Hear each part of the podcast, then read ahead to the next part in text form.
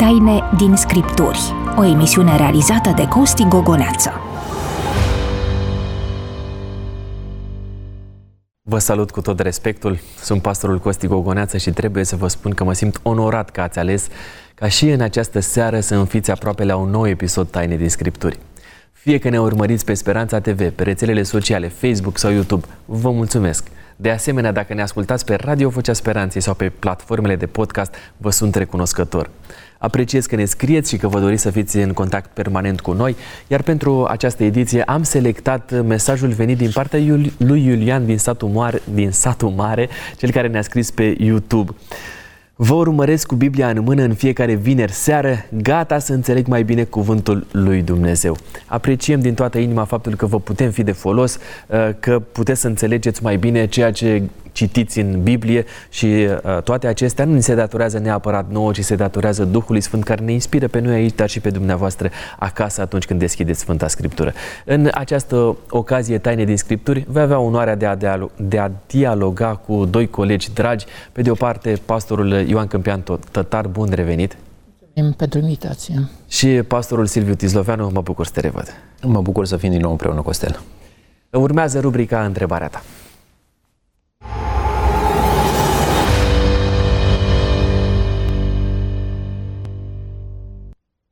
Doamna Ionela Marin din Simeria ne-a scris pe Facebook: ce să fac atunci când nu îl mai regăsesc pe Dumnezeu în experiențele de zi cu zi, iar rugăciunile mele nu primesc niciun răspuns? Vreau să dau un răspuns aici, nu neapărat ca specialist, ci ca un împreună luptător cu Dumnezeu în rugăciune. Aș spune, prima dată nu te da bătut, pentru că poate Dumnezeu te încearcă, poate vrea să-ți testeze răbdarea și loialitatea față de El. În al doilea rând, aș spune, evaluează-ți așteptările. Poate Dumnezeu ți-a răspuns deja într-o manieră pe care tu n-ai luat-o în calcul. Tu aveai un scenariu după care trebuie să răspundă Dumnezeu. Și aș mai spune și în al treilea rând, evaluează-ți viața. Poate anumite lucruri din viața ta, din viața noastră, ne împiedică să primim răspunsul din partea lui Dumnezeu. După cum zice Sfânta Scriptură, că păcatele noastre pun un zid de despărțire între noi și Dumnezeu și îl împiedică să ne răspundă. Deci perseverență și Dumnezeu va răspunde în cele din urmă. Cred că uneori ne bazăm prea mult pe simțăminte și așteptăm anumite trăiri în viața noastră de zi cu zi. Noi suntem chemați să trăim prin credință, chiar dacă nu simțim ceva deosebit. Iar în ceea ce privește ascultarea rugăciunilor, cred că nu există o persoană care dimineața, credincioasă, bineînțeles, să nu se roage: Doamne, te rugăm, fii cu noi astăzi. Oare seara n-avem motive să-i mulțumim Dumnezeu că a fost cu noi? Și în ziua următoare și în ziua următoare. Nu degeaba în Cartea Psalmilor întâlnim această expresie mereu și mereu: opriți-vă și meditați la bunătatea lui Dumnezeu, îndurările lui Dumnezeu. Da, e ușor să dăm lecții, dar cred că persoana respectivă, da, e o persoană sinceră care dorește mai mult. Recomand ca să nu renunțe în această luptă spirituală. Ați avut vreodată simțământul că Dumnezeu nu vă ascultă? Da, l-am avut. Da. Am avut. Dar ați mers mai departe? Da. Adică ați mers mai departe în sensul că ați continuat să vă rugați și să studiați Scriptura. Da, vreau să spun că am mers mai departe, însă nu de fiecare dată lucrurile, sau nu am mers mai departe cu aceeași râvnă. Uneori cu mai multă seriozitate, uneori cu descurajare, dar cred că Domnul a fost bun cu mine și este bun cu mine mai departe și mă ajută să învăț lecții de încredere în El de la o zi la alta. Vă mulțumesc pentru sinceritate, pentru deschidere și mai ales pentru empatie și pentru faptul că ne-ați încurajat și mai ales ați încurajat-o pe Ionela în căutările ei. Nu uitați să ne adresați întrebările dumneavoastră, să ne lăsați comentarii în public sau în privat dacă ne urmăriți pe YouTube sau pe Facebook. De asemenea, scrieți-ne motivele pentru care ați dorit să mijlocim înaintea lui Dumnezeu pentru dumneavoastră. Distribuiți emisiunea Taine din Scripturi dacă ne urmăriți pe rețelele sociale, oricare ar fi ele. Vă reamintesc numărul nostru de WhatsApp 0751 400 300, vă stă la dispoziție. Scrieți-ne atât pe platforma de WhatsApp cât și prin SMS cu tarif normal. Precizez că emisiunea noastră este una înregistrată. Din păcate nu vom putea prelua în timp real întrebările dumneavoastră, dar în emisiunile următoare, așa cum ați văzut deja, preluăm câte o întrebare la care oferim un răspuns sub călăuzirea lui Dumnezeu. Pentru ediția aceasta și pentru a vă face cunoscut subiectul pe care îl vom aborda, am să citesc Isaia 34 cu 16. Căutați în cartea Domnului și citiți. Inevitabil, în mintea mea îmi apare întrebarea: de unde știu că Biblia pe care astăzi o țin aici, lângă mine, o țin de regulă în mână, este adevărata carte a Domnului? Vă reamintesc, alături de mine sunt pastorii Ioan Câmpian-Tătar și Silviu Tisloveanu. Vă provoc la o dezbatere cel puțin interesantă și sper că argumentele pe care le vom aduce să ne convingă pe toți cei care urmărim emisiunea Taine din Scripturi, sau care suntem parte din căutările acestea, să înțelegem că Biblia aceasta este cuvântul lui Dumnezeu, să plecăm mai clarificați și nu cu mai multe dileme. Plec de la 2 Petru 1 cu 21: căci nicio prorocie n-a fost adusă prin voia omului, ci oamenii au vorbit de la Dumnezeu mânați de Duhul Sfânt. Știm că Biblia a fost scrisă de 39 de autori, având ocupații total diferite, pe o perioadă de aproximativ 1,5 mileniu. De ce nu a scris Dumnezeu singur cartea asta, așa cum a făcut cu tablele legii la Sinai, de exemplu, pentru a oferi cu adevărat o autoritate supremă acestei cărți? Dumnezeu putea să facă lucrul acesta foarte bine, dar cred că îi face plăcerea lui Dumnezeu ca să lucreze prin oameni. Așa se întâmplă nu doar cu Biblia, chiar și cu dezvăluirea planului său de misiune sau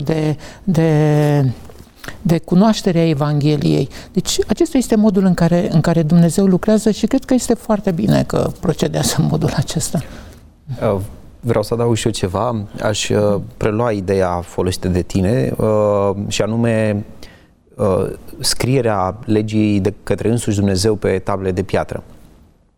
Păi uite, însăși situația asta ne furnizează răspunsul la întrebarea de ce n-a scris Dumnezeu toată Biblia așa. Păi haideți să ne gândim. În timp ce Dumnezeu scria acolo sus pe munte și legea, și în timp ce dialoga cu Moise, ce începuse să facă poporul acolo jos în vale? Începuse să își facă un idol, să se închine înaintea lui. Deci răspunsul este, după mine, fără să am pretenția că exact asta a gândit Dumnezeu, Dumnezeu n-a scris Biblia cu însuși degetul lui, pentru că asta nu îi convingea pe cei care nu vor cu niciun chip să fie convinși. Adică pentru unii nu ajuta. Uite, de exemplu, nici pentru, și mă opresc cu ideea, nici pentru unii dintre cei care au fost martori la minunile Domnului Hristos, nici pentru ei minunile nu au adus credință. Sau zice, măcar că a făcut atâtea minuni între ei, tot nu credeau.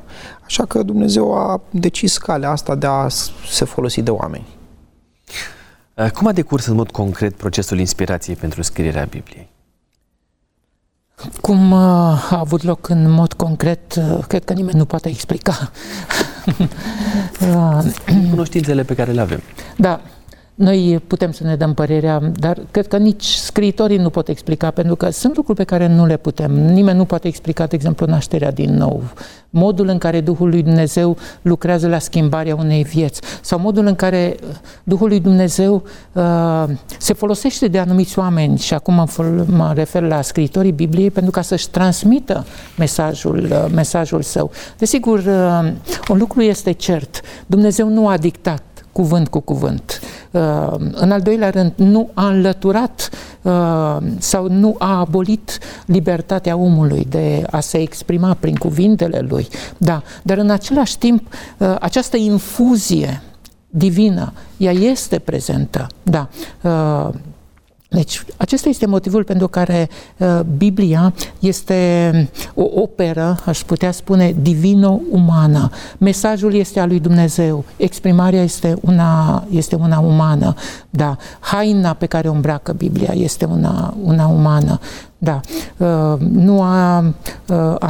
nu a îndepărtat pur și simplu personalitatea, modul de exprimare al oamenilor. De aceea și frumusețea Bibliei este exprimată prin stiluri de scriere diferit. Într-un mod scrie Apostolul Petru, altfel scrie Apostolul Pavel, da. Și pur și simplu imediat recunoaștem stilul fiecăruia, da. Aș vrea să facem o distinție între revelație și inspirație. Consider că este important. Revelație este modalitatea prin care Dumnezeu comunică, descoperă adevărul, mesajul. Poate să fie un vis, poate să fie o viziune, poate să fie în cazul doctorului Luca cărțile, istoriile, da? Pentru că așa zice, a făcut cercetări cu de-amăruntul. Asta este revelația. Inspirația este modalitatea prin care Dumnezeu sau măsurile pe care Dumnezeu le ia ca acel mesaj revelat, conținutul revelat să nu fie distorsionat de om și de limitele lui. Și asta este lucrarea Duhului Sfânt. Și mă folosesc de versetul pe care l-ai citit la început, zice că oamenii au vorbit la Dumnezeu mânați de Duhul Sfânt. Dacă mergem în Fapte 27:17, avem o imagine cu Pavel în timpul naufragiului, corabia aceea care se îndrepta spre Roma.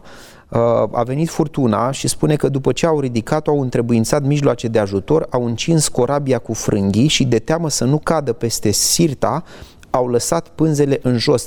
Astfel s-au lăsat mânați de vânt. Observați imaginea, nu le mai rămăsese nimic marinarilor, să spunem corăbierilor, decât să se lase pur și simplu în voia vântului. Tot așa și oamenii lui Dumnezeu, profeții, apostolii, nu contează, s-au pus la dispoziția Duhului Sfânt. Iar Duhul Sfânt s-a folosit de bagajul lor cultural, de bagajul lor lingvistic, dar s-a asigurat că mesajul revelat nu este afectat de acest bagaj. Cum i-a selectat Dumnezeu pe cei pe care i-a folosit pentru a scrie mesajul Scripturii? Păi pe aia care au vrut să fie selectați i-a dat la o parte, aș spune, și pe cei care n-ar fi vrut niciodată, ne gândim de exemplu la Ieremia, zice, Doamne, trimite pe cine vrei, Moise la fel, Doamne, nu pe mine. Și pe aia care n-au vrut niciodată, pentru că ăștia au avut smerenia necesară, au fost văzuți de Dumnezeu ca fiind potriviți, puri la suflet, ăștia au fost aleși. Faptul că cineva a fost folosit de Dumnezeu nu este o garanție a mântuirii. Mă gândesc la Balaam, da, care a fost folosit de Dumnezeu, a fost instrumentul lui Dumnezeu și știm foarte bine, sfârșitul lui este unul foarte trist. Da. Autorii au scris după dictare sau au avut și ei contribuția lor? Nu. Noi nu recunoaștem inspirația verbală. Noi recunoaștem inspirația gândurilor, adică Dumnezeu nu a dictat cuvinte, iar oamenii ca în transă, da, sau nu, aș lăsa deoparte imaginea asta, oamenii pur și simplu ca după dictare să scrie. Nu, Dumnezeu le-a dat ideea, iar ei au dezvoltat-o, le-a dat ideea, le-a dat mesajul. Sunt situații în care suntem destul de convinși că sunt exact cuvintele lui Dumnezeu pe care le redau la un moment dat autorii Bibliei. Domnul mi-a vorbit și mi-a zis, sau Domnul le-a vorbit lui Moise și a zis, scrie și așa mai departe. Deci inspirația gândurilor și în anumite situații Dumnezeu a transmis cuvinte care au fost așezate pe hârtie sau pe ce material se folosea la momentul respectiv ca atare. N-au fost așa numita teoria poștașului, oamenii au luat ce le-a spus Dumnezeu și au pus într-o carte pe care au... Da, nu prea înțeleg teoria aceasta a poștașului. Subscriu la ceea ce s-a spus. Pur și simplu are loc această infuzie din partea Duhului Sfânt a gândurilor, iar oamenii s-au exprimat în limbajul lor, în funcție de vocabularul pe care îl aveau și, așa cum s-a spus, bagajul lor cultural. Avem posibilitatea de a adresa dumneavoastră, vă pune la dispoziție numărul de telefon 0751 400 300. Așteptăm opiniile dumneavoastră și de asemenea întrebările pe care doriți să ni le adresați. Deuteronom 18:21, poate că vei zice în inima ta, cum vom cunoaște cuvântul pe care ni-l va spune Domnul? Există diferențiere de autoritate între Vechiul Testament și Noul Testament, între anumite pasaje regăsite în Nu există așa ceva. Apostolul Pavel spune că toată Scriptura este insuflată de Dumnezeu. Noi nu putem lua un capitol sau un pasaj din Biblie și să spunem că acesta este mai puțin inspirat. Toată Scriptura este insuflată de Dumnezeu. Lucrul acesta este foarte clar exprimat în Cuvântul lui Dumnezeu.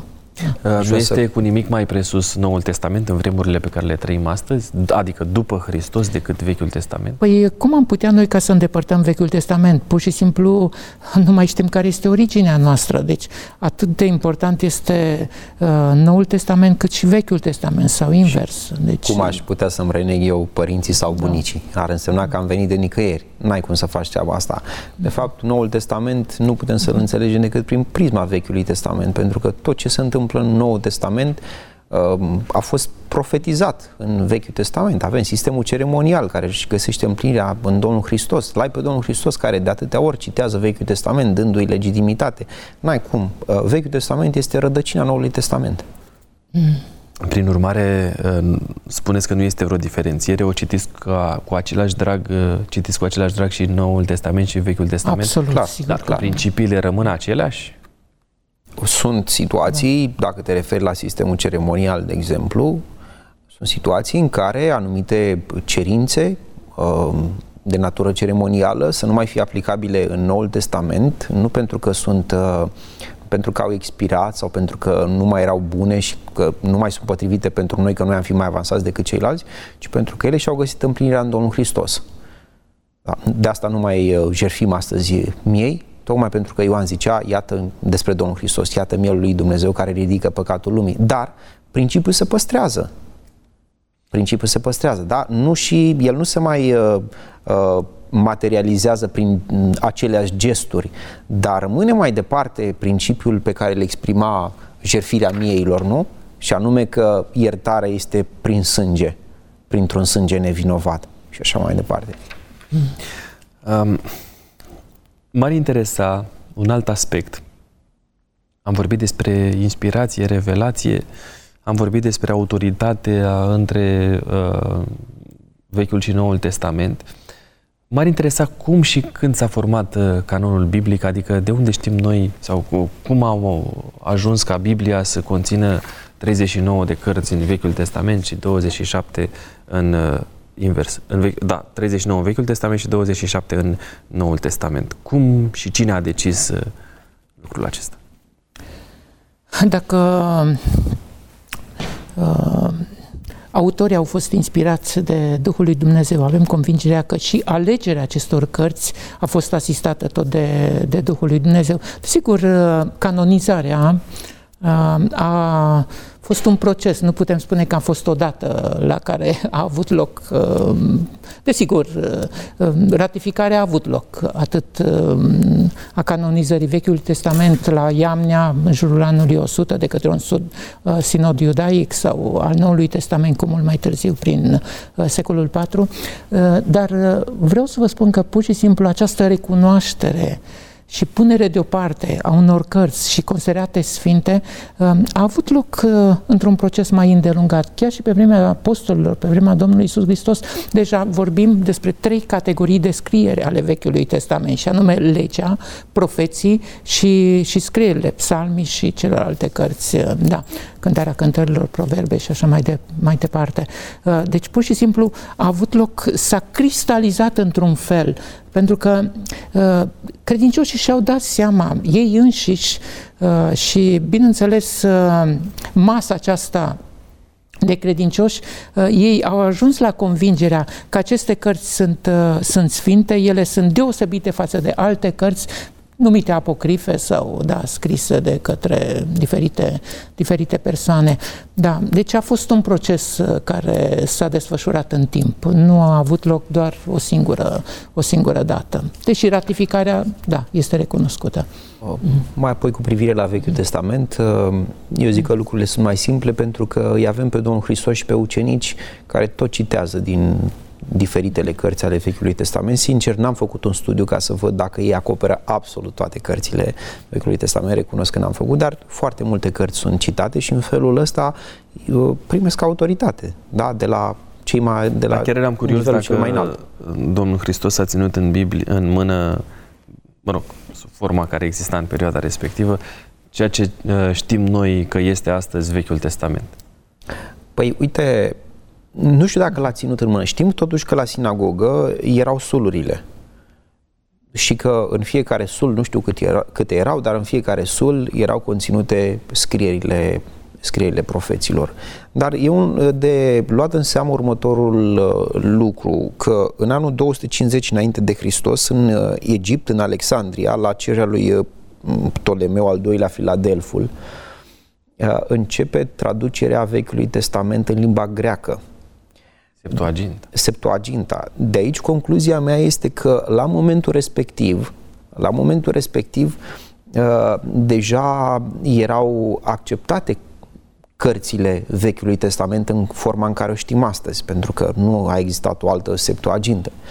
Aș face precizarea că Septuaginta, așa cum o știm astăzi, include și, este adevărat, include și cărți apocrife, dar iau partea care mă interesează de data asta. Celelalte erau deja acolo, lucru care mă face să cred că probabil Ezra se ocupase după exil de treaba asta, de adunarea, de colectarea cărților sfinte și de punerea lor într-o colecție sau, mă rog, în mai multe suluri, în așa fel încât, repet, în anul 250, când se începe treaba asta, să ai pe ce să pui mâna, să ai pe ce să te bazezi. Și mai târziu, asta cu privire la Vechiul Testament. Cu privire la Noul Testament? Noul Testament, de asemenea, atenție, încă de pe timpul apostolului Pavel circulau și scrieri false, nu? Pentru că le spune tesalonicenilor să nu vă lăsați clătinați în mintea voastră așa de repede de vreo epistolă, ca și cum ar fi venit de la noi și ca și cum ziua Domnului ar fi și venit. Prin urmare, la un moment dat s-a impus această selectare, această triere a epistolelor și lucrul ăsta s-a făcut de-a lungul timpului, cam prin secolul al V-lea se spune că s-ar fi liniștit oarecum apele, dar sunt unii care spun că, uite, și la Conciliul Tridentin s-a mai confirmat odată canonul. Asta pentru catolici și ortodoxi, pentru protestanți zice că a mai existat o confirmare și de către Martin Luther, deși Martin Luther n-a inclus chiar totul acolo, dar în epistola lui Iacov știm că a respins-o, dar eu aș rămâne la ideea că până în secolul V canonul Bibliei era complet. Ce se întâmplase până atunci? Se întâmplase că existaseră anumite persoane care făcuseră liste cu cărți inspirate, dar o listă completă se pare că o găsim în anul 367 la Atanasie din Alexandria. În anul 367. Este adevărat că în anul 363 după Hristos, la sinodul de la Laodiceea, fusese stabilită o astfel de listă.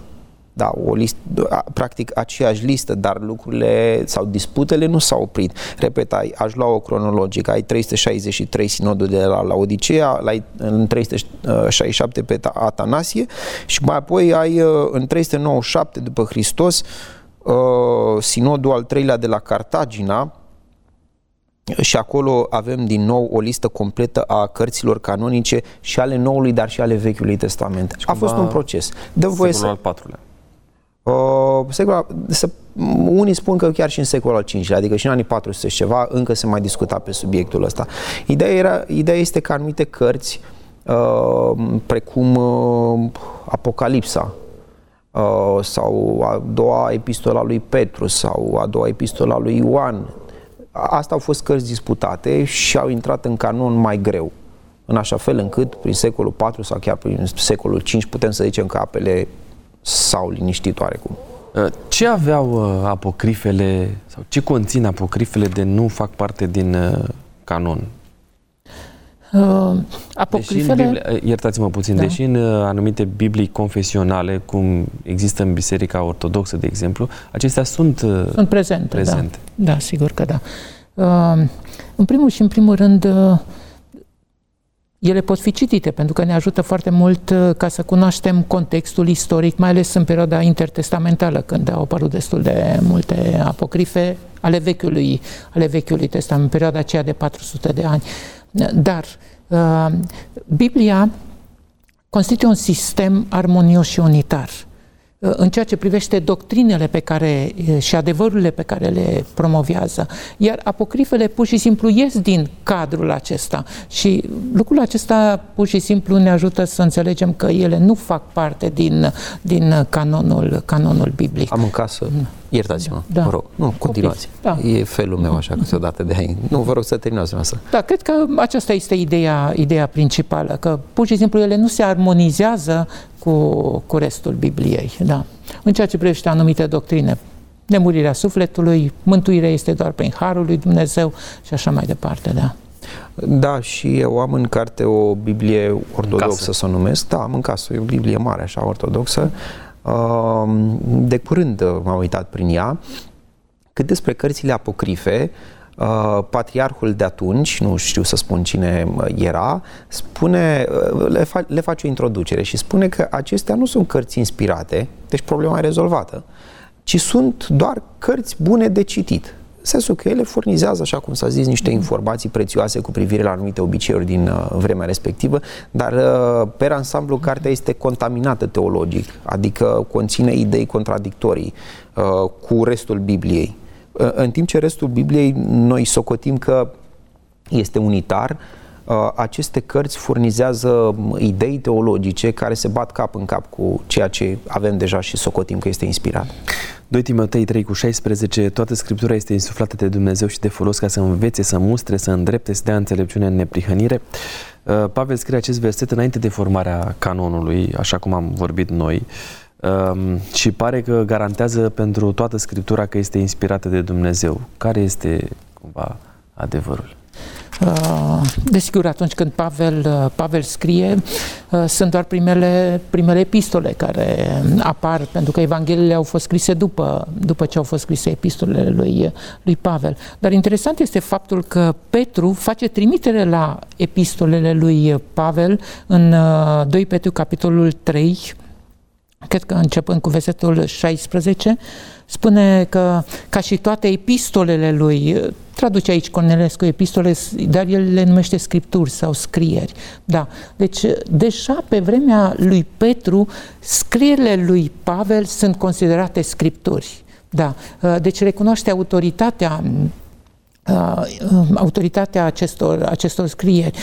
Chiar și faptul că Apostolul Pavel recomandă că ele să fie citite și în celelalte biserici, așa mai departe. Deci, se vede că înainte de a apărea deja toate cărțile Noului Testament, acestea sunt recunoscute ca fiind inspirate. Ca să fim cinstiți, Costel, este părerea noastră că Pavel vorbește despre toată Sfânta Scriptură. Da?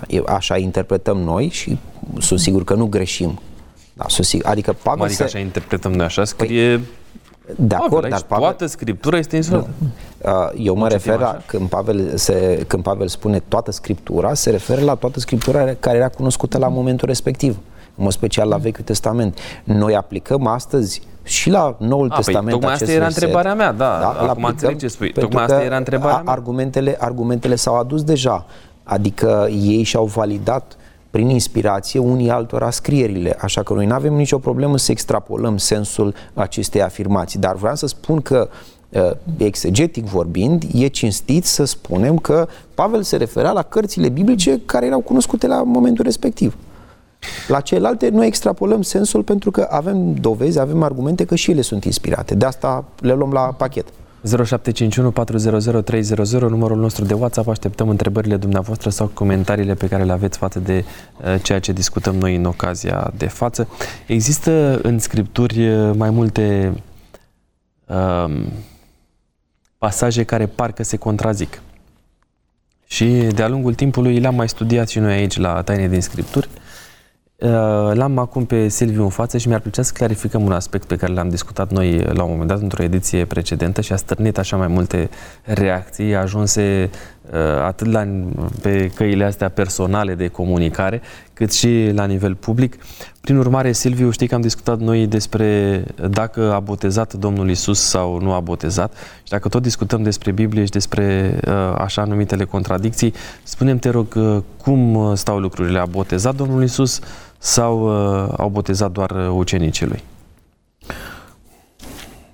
Costel, nu am un răspuns final, sincer. Știu că atunci am citat din Sfânta Scriptură și nu mă poate... Hai să mai cităm o dată.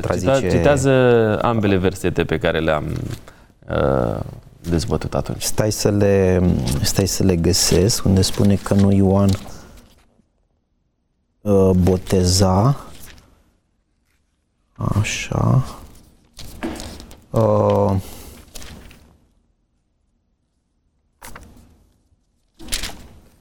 Dacă putem să mergem mai departe și pentru că nu sunt pregătit în momentul ăsta cu referința la și mulțumesc aspectul ăsta. Spuneți-mi, când vorbim despre Scriptură, Ioan 1:1 zice așa: la început era cuvântul și cuvântul era cu Dumnezeu și cuvântul era Dumnezeu. Atunci când deschidem Scriptura, Dumnezeu este prezent în mod fizic alături de noi? Nu trebuie să uităm că Dumnezeu este Duh, așa după cum spune Biblia, dar prezența lui Dumnezeu este o realitate. Domnul Iisus Hristos spune: acolo unde 2 sau 3 se adună în numele meu și eu sunt prezent.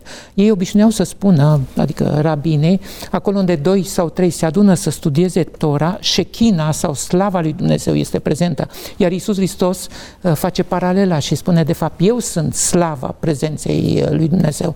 Un lucru este cert, această carte este unică. Iar atunci când noi o deschidem, și îmi place să citesc ceea ce spune unul dintre autorii noștri îndrăgiți, și anume Ellen White, noi pășim în prezența lui Dumnezeu, suntem în audiență la cel Atotputernic. Deci trebuie să fim conștienți de solemnitatea acestui act. Ori de câte ori deschidem Sfânta Scriptură, este canalul prin care Dumnezeu ne vorbește nouă. Care este practica dumneavoastră personală în momentul în care vă apucați să studiați Sfânta Scriptură? Întotdeauna Biblia trebuie studiată cu rugăciune. Duhul lui Dumnezeu este autorul real al acestei cărți. Dumnezeu este cel care a inspirat-o. Iar pentru ca noi să o înțelegem, avem nevoie de prezența lui Dumnezeu, de călăuzirea lui Dumnezeu. Da, mulțumesc pentru timp. De fapt, știam că e Ioan 4 și Ioan 3, dar efectiv nu încă dea ochii pe versete. E vorba de Ioan 3:26 și Ioan 4:1 și 2. Hai să le recitim. Spune că au venit deci la Ioan și i-au zis, e vorba de Ioan Botezătorul, învățătorule, adică tu, Ioan, cel ce era cu tine dincolo de Iordan și despre care ai mărturisit tu, adică Iisus, da, iată că botează și toți oamenii se duc la el. Asta a fost versetul pe care eu l-am folosit atunci ca argument că Iisus boteza. Mai apoi, dacă mergem în capitolul 4, spune așa, Domnul, versetele 1 și 2, Domnul a aflat că fariseii au auzit că el face și botează mai mulți ucenici decât Ioan. Însă, Iisus nu boteza el însuși, ci ucenicii lui. Așadar se contrazice Scriptura? Apropo de cum citim Sfânta Scriptură, una dintre condiții, pe lângă, evident, a cere prezența Duhului Sfânt, este să o citim cu bune intenții. Adică să o citim cu convingerea că Dumnezeu nu greșește, să citim cu convingerea că, dincolo de aparențe, ea rămâne cuvântul lui Dumnezeu. Prin urmare, răspunsul meu, Costel, este că Iisus a botezat, dar la un moment dat au început să boteze și ucenicii lui. Și asta este interpretarea mea. Până la urmă folosesc materialul pe care l-am, materialul biblic pe care l-am. Eu înțeleg că Domnul Hristos a botezat la un moment dat, însă atunci când au început să apară valuri în jurul și comparații, da, între el și Ioan Botezătorul, Domnul Hristos să încredințeze misiunea asta ucenicilor lui, pentru că el nu venise să facă competiții cu nimeni. În felul acesta, dacă el se retrage din scenă, speranța era, sau ideea era, ca oamenii să nu-l mai compare pe el cu Ioan Botezătorul. Evident că... importanța să nu cadă asupra celui care oficează botezul, ci asupra botezului însuși, da, indiferent de cine îl realizează. Adică unii interpretează Ioan 3:26, zice că iată că el botează și toți oamenii se duc la el. Ei prin asta, prin botează, înțeleg, ucenicii botează în favoarea lui. Ucenicii botează în favoarea lui, pentru el sau în numele lui. Poți să spui și așa, dar înseamnă să sucești puțin textul biblic. Eu l-aș lăsa pe acesta așa și mai apoi în momentul în care încep să apară comparații ca între David și împăratul Saul, când se întorceau de la luptă, Domnul Hristos să se retragă din scenă și să-i lase pe ucenicii lui să facă treaba asta. Dar oare nu putem interpreta versetul 2 din capitolul 4 din Ioan ca o clarificare? Să spui, însă Iisus nu boteza el însuși, ci ucenicii lui făceau lucrul ăsta. Da, de acord, însă rămâne întrebarea. Sunt de acord că se poate și așa. Poate cineva mai specialist decât mine poate să încline balanța în direcția asta, eu atât pot și atât știu, însă dacă mergem pe ideea asta, rămâne de explicat versetul 26 din capitolul 3, adică această exprimare, de ce se spune că Iisus boteza? Înțelegi? Bun, dacă mergem pe 4:2, pe această explicație, botează ucenicii, dar rămâne întrebarea cu privire la 3:26, de ce se mai face această afirmație directă? Și atunci eu am preferat să o iau așa, în așa fel încât să nu contest nici persoana Domnului Hristos, nici lucrarea Lui, nici caracterul inspirat al Sfintei Scripturi și să țin cont oarecum de un element care este în contextul nostru și anume aceste comparații răutăcioase între Domnul Hristos și Ioan Botezătorul. Poate fi și altfel, dar eu atât pot. Domnule Câmpian. Sunt de acord cu ceea ce s-a spus, da. De ce credeți că suscită interpretări diferite același cuvânt al lui Dumnezeu care noi spunem că este inspirat? N-ar fi fost foarte simplu ca lucrurile să fie așa? Sunt perspective diferite. Noi nu putem să cuprindem totul deodată și cred că la fel autorii Bibliei odată s-au concentrat pe un aspect și altădată pe un alt aspect. Și din cauza aceasta pentru noi apar ca fiind niște contraziceri sau... Dar eu cred că Biblia este atât de armonioasă în esența ei și în mesajul ei, încât acestea mi se par de valoare mică. Marcu 7:9, mulțumesc Silviu pentru sinceritate și pentru felul în care ne-ai eu mulțumesc pentru posibilitatea de a exprima ce am înțeles în final. Argumentele tale față de subiectul acesta. Sper că aceia dintre dumneavoastră care ați ridicat problema către noi să vedeți că am fost paroliți și ne-am ținut de promisiunea pe care v-am făcut-o în scris sau în dialogul pe care l-am purtat, să readucem în prim plan în cadrul emisiunii Taine din Scripturi dilema aceasta. Merg spre Marcu 7:9. El le-a mai zis: ați desființat frumos porunca lui Dumnezeu ca să țineți datina voastră. Care este raportul corect dintre tradiția bisericii și Scriptură? Nu trebuie să uităm niciodată că Biblia este autoritatea supremă. Tradiția poate să aibă și elemente bune. Este transmiterea aceasta orală a anumitor practici sau învățători. Poate să aibă și elemente bune, dar tradiția niciodată nu trebuie să fie nici cel puțin egală cu Sfintele Scripturi. Ea trebuie să fie întotdeauna subordonată Sfintelor Scripturi.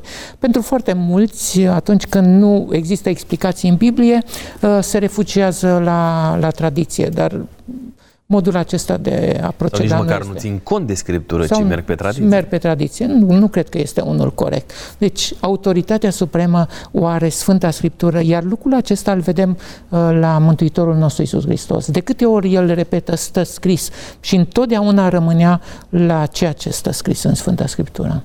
E bine să înțelegem puțin și fundalul discuției dintre protestanți și bisericile tradiționale, catolică și ortodoxă. Fundalul este următorul. Bisericile tradiționale nu au problemă în a accepta tradiția ca fiind în egală măsură inspirată ca și Biblia, pentru că ei spun în felul următor: dar cei care au dat autoritate sau cine a format canonul Bibliei?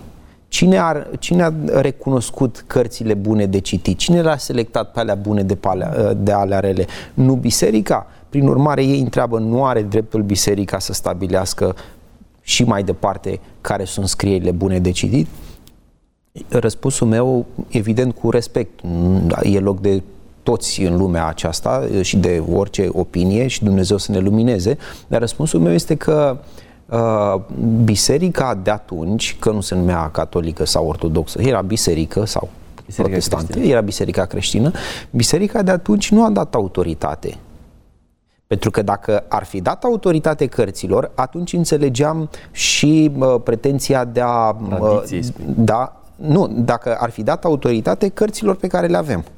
atunci am fi înțeles pretenția de a ridica, de a pune pe aceeași treaptă și tradiția.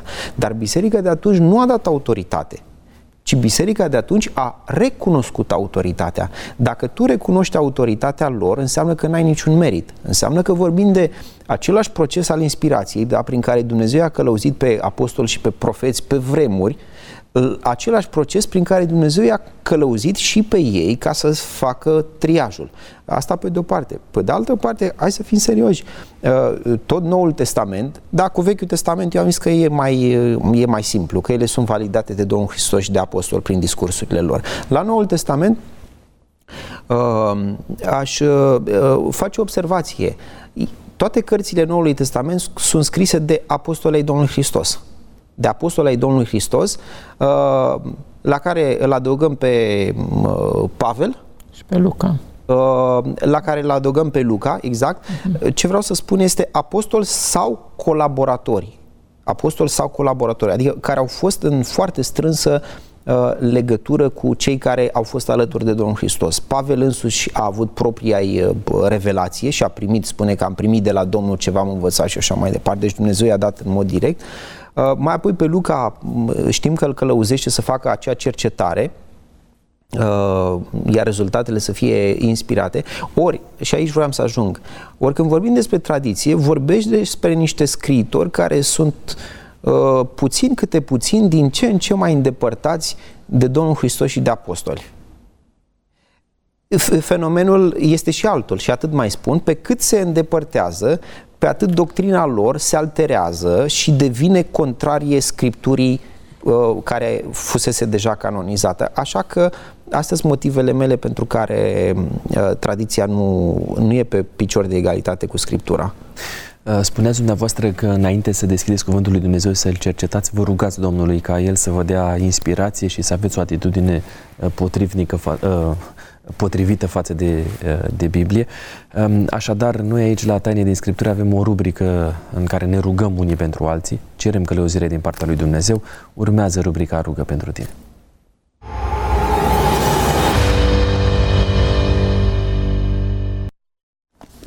Pe WhatsApp la 0751 400 300 ne-a scris domnul Stelian: rugați-vă pentru ca să pot înțelege ceea ce citesc din Biblie și să iau deciziile în conformitate cu adevărul lui Dumnezeu pentru viața mea spirituală. Am să vă invit să ne ridicăm și împreună cu Silviu ne vom ruga pentru domnul Stelian. Pe dumneavoastră vă invit să luați o atitudine potrivită pentru rugăciune. Părinte Sfânt, în primul rând îți mulțumim că ne-ai lăsat o lumină în lumea aceasta a păcatului, și anume Sfânta Scriptură, care să ne călăuzească pas cu pas. Îți mulțumim că ai răbdare cu noi ca să o înțelegem, îți mulțumim că ne ierți atunci când o ignorăm, iar acum ne gândim la domnul Stelian și la dorința lui de a înțelege mai bine cuvântul tău și te rugăm să-i fii mereu aproape. Bine. Te rugăm, Doamne Iisuse, să-l ajut să simtă prezența ta, să-l ajut să lase deoparte prejudecățile, temerile care ar putea să fie prea greu să împlinească și orice alte lucruri care l-ar despărți, în așa fel încât odată ce înțelege mai bine să poată să te iubească și să te slujească și mai mult. Cerem în același timp aceeași binecuvântare asupra fiecăruia dintre noi când ne apropiem de cuvântul tău pentru a-l studia și pentru a-l predica. În numele Mântuitorului îți mulțumim. Amin. Amin. Vă invit să luăm loc. Vă mulțumesc mult de tot pentru faptul că sunteți în contact cu noi, că ne scrieți și mai mult decât atât că vă deschideți sufletul înaintea noastră aici la rubrica Rugă pentru tine. Evrei 4:12, căci cuvântul lui Dumnezeu este viu și lucrător, mai tăietor decât orice sabie cu două tăișuri, pătrunde până acolo că desparte sufletul și duhul, încheieturile și măduva, judecă simțurile și gândurile inimii. Pot fi citite și interpretate scripturile de orice om sau e nevoie de acreditarea bisericii? Nu cred că este nevoie de acreditarea bisericii. Nicăieri Biblia nu cere un astfel de lucru. E nevoie, în primul rând, să avem o atitudine corectă față de Cuvântul lui Dumnezeu, să avem acea inimă deschisă pentru a primi tot ceea ce Dumnezeu ne învață și, în același timp, cred că sunt câteva principii de care trebuie să ținem cont atunci când citim Biblia pentru ca noi să o putem să o înțelegem. În primul rând, Așa, după cum s-a spus, toată Biblia este insuflată. Deci, Biblia este propriul ei interpret. E unul dintre principiile fundamentale. Atunci când nu înțelegem un text din Biblie, cred că sunt alte texte care ne ajută să înțelegem textul respectiv. Apoi, întotdeauna trebuie să avem în vedere contextul pasajului respectiv sau al versetului pe care vrem să-l înțelegem. Într-un fel trebuie să fie înțelese, de exemplu, profețiile. Da, sunt profeții apocaliptice sau profeții generale. În același timp, atunci când citim narațiunea, pentru că ceea ce este frumos la Biblie, Biblia nu are doar un singur stil literar de exprimare, deci are și proverbe, are și poezie, are și narațiune, are și biografie, are astfel încât orice persoană să poată să se regăsească în frumusețea acestui cuvânt al lui Dumnezeu. Dar unul dintre principiile, pe lângă toată Scriptura este însuflată de Dumnezeu, apoi Biblia este propriul ei interpret, cred că este principiul cristologic atât de important. Cei doi care călătoreau spre Emaus s-au întâlnit cu Iisus Hristos cel înviat, care nu li s-a descoperit în primul rând, ci le-a deschis Sfintele Scripturi și le-a prezentat toate acele pasaje ale Bibliei care fac trimitere la el. Nu trebuie să uităm un lucru. Personajul principal al Vechiului Testament este Iisus Hristos. Cu atât mai mult personajul principal al Noului Testament. Atunci noi când citim Biblia din această perspectivă cristologică, atunci noi putem să înțelegem mesajul ei, Evanghelia pe care Biblia ne-o descoperă. Arătați-mi puțin Biblia dumneavoastră. Puteți să o arătați și la cameră. Da. Și pe o parte și pe alta. Eu am să o arăt și pe a mea. Da. A mea are cruce. A dumneavoastră nu are. Nu are. Am și cu crucea, dacă vreți. Da, nici a lui Silviu nu are cruce. Am cu cruce acasă, dar acum pe asta am luat-o. Este vreo diferență între Biblia cu cruce și Biblia fără cruce? Nu este absolut nicio diferență, da. Este vreo diferență în raport cu adevărul scripturistic, relația cu Dumnezeu între o Biblie aceasta cumpărată de la o librărie și Biblia care are semnătura Patriarhului României? Dacă vrea cineva să se convingă că Biblia este o singură carte, aceeași carte, indiferent de confesiune religioasă sau așa mai departe, pur și simplu îi recomand să ia mai multe traduceri sau mai multe ediții, da. Să ia Biblia ortodoxă, să ia Biblia traducerea lui Cornelescu sau noile traduceri ale Bibliei și să încerce să caute orice text din Biblie și va vedea că mesajul este același. Încă două chestiuni înainte de a merge către rubricile de final. Prima dintre ele, are importanță după ce citești Biblia, dacă o citești în formatul ăsta clasic sau online? Nu. N-are nicio legătură, decât poate ce au spus, dacă nu greșesc, psihologii, că se stabilește o legătură mai bună cu textul scris pe foaie decât cu cel pe... Dar din vedere spiritual nu. Dar mai este un aspect. Atunci când citim pe un suport electronic, s-ar putea ca tocmai atunci pe WhatsApp sau... Da, să apară și ne distrage lucrul acesta. Eu aș recomanda ca totuși Biblia să rămână Biblie, deși ne bucurăm de suporturile acestea electronice. Are Scriptura vreo limită? Vreau să fac o analogie. Ok, fii atent. Dacă nu reușesc să detaliez zice despre Ilie, Sfânta Scriptură, că zice, era un om supus acelor slăbiciuni ca și noi. Dacă nu când s-a rugat, el n-a aprobat 3 ani și jumătate. La fel și Sfânta Scriptură, din moment ce ea a fost scrisă de oameni, în ea se reflectă anumite limite ale oamenilor, dar nu înseamnă că asta afectează mesajul. Adică poate... Este Scriptura un manual de știință? Nu este un manual de știință. Cred că e nevoie ca Biblia să rămână în sfera ei și în mesajul ei, iar știința în sfera ei și atunci nu există nicio contradicție între ele. Mulțumesc, mergem către răspunsuri fulger.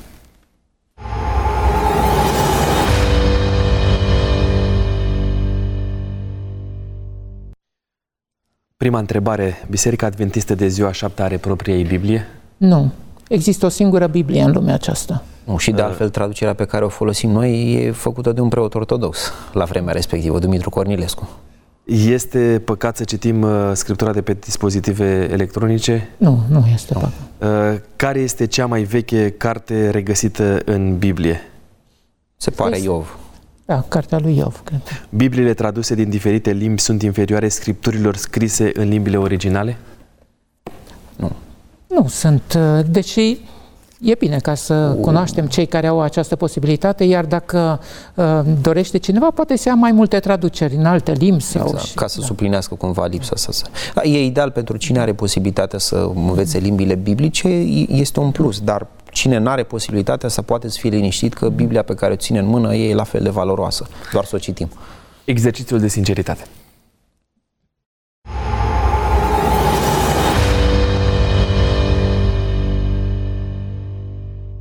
Domnule Câmpian, încep cu dumneavoastră acest moment. 3. Cuforul cu numărul 3 ascunde în următoarea provocare. Redați, vă rog, din memorie pasajul din Biblie care vă marchează viața spirituală. Sunt mai multe pasaje din Biblie care, mă marchează și le cunosc și din memorie. Mă gândesc la... Alegeți unul dintre ele. La Psalmul 1, ferice de omul care nu se duce, nu se așează, adică nu se oprește, nu se așează, ci își găsește plăcerea în legea Domnului, zi și noapte meditează la legea lui Dumnezeu, este ca un pom sădit lângă un izvor de apă care își dă rodul la vremea lui și ale cărui frunze nu se veștejesc. Mulțumesc, Silviu. 1 sau 2? 2. Cuforul cu numărul 2 ascunde întrebarea: cât timp dintr-o zi aloci studiului Bibliei? Depinde. Câteodată mai mult, câteodată mai puțin. Să zicem de la o oră. Sunt zile în care e o oră, sunt zile în care sunt 3-4 ore, zile în care e și mai mult, în funcție de situație. Vă mulțumesc mult pentru că mi-ați fost alături, parteneri de discuție în ocazia aceasta. Dumnezeu să o binecuvânteze. Au fost aici în platou pentru dumneavoastră pastorii Ioan Câmpian-Tătar și Silviu Tisloveanu. Am să mulțumesc echipei tehnice, vă mulțumesc dumneavoastră, dar mai ales îi mulțumesc lui Dumnezeu pentru felul în care conturează tot ceea ce se întâmplă aici la Taine din Scripturi. Am să rezum dezbaterea din această ediție prin a cita cuvintele apostolului Pavel din 1 Tesalonicen 2:13.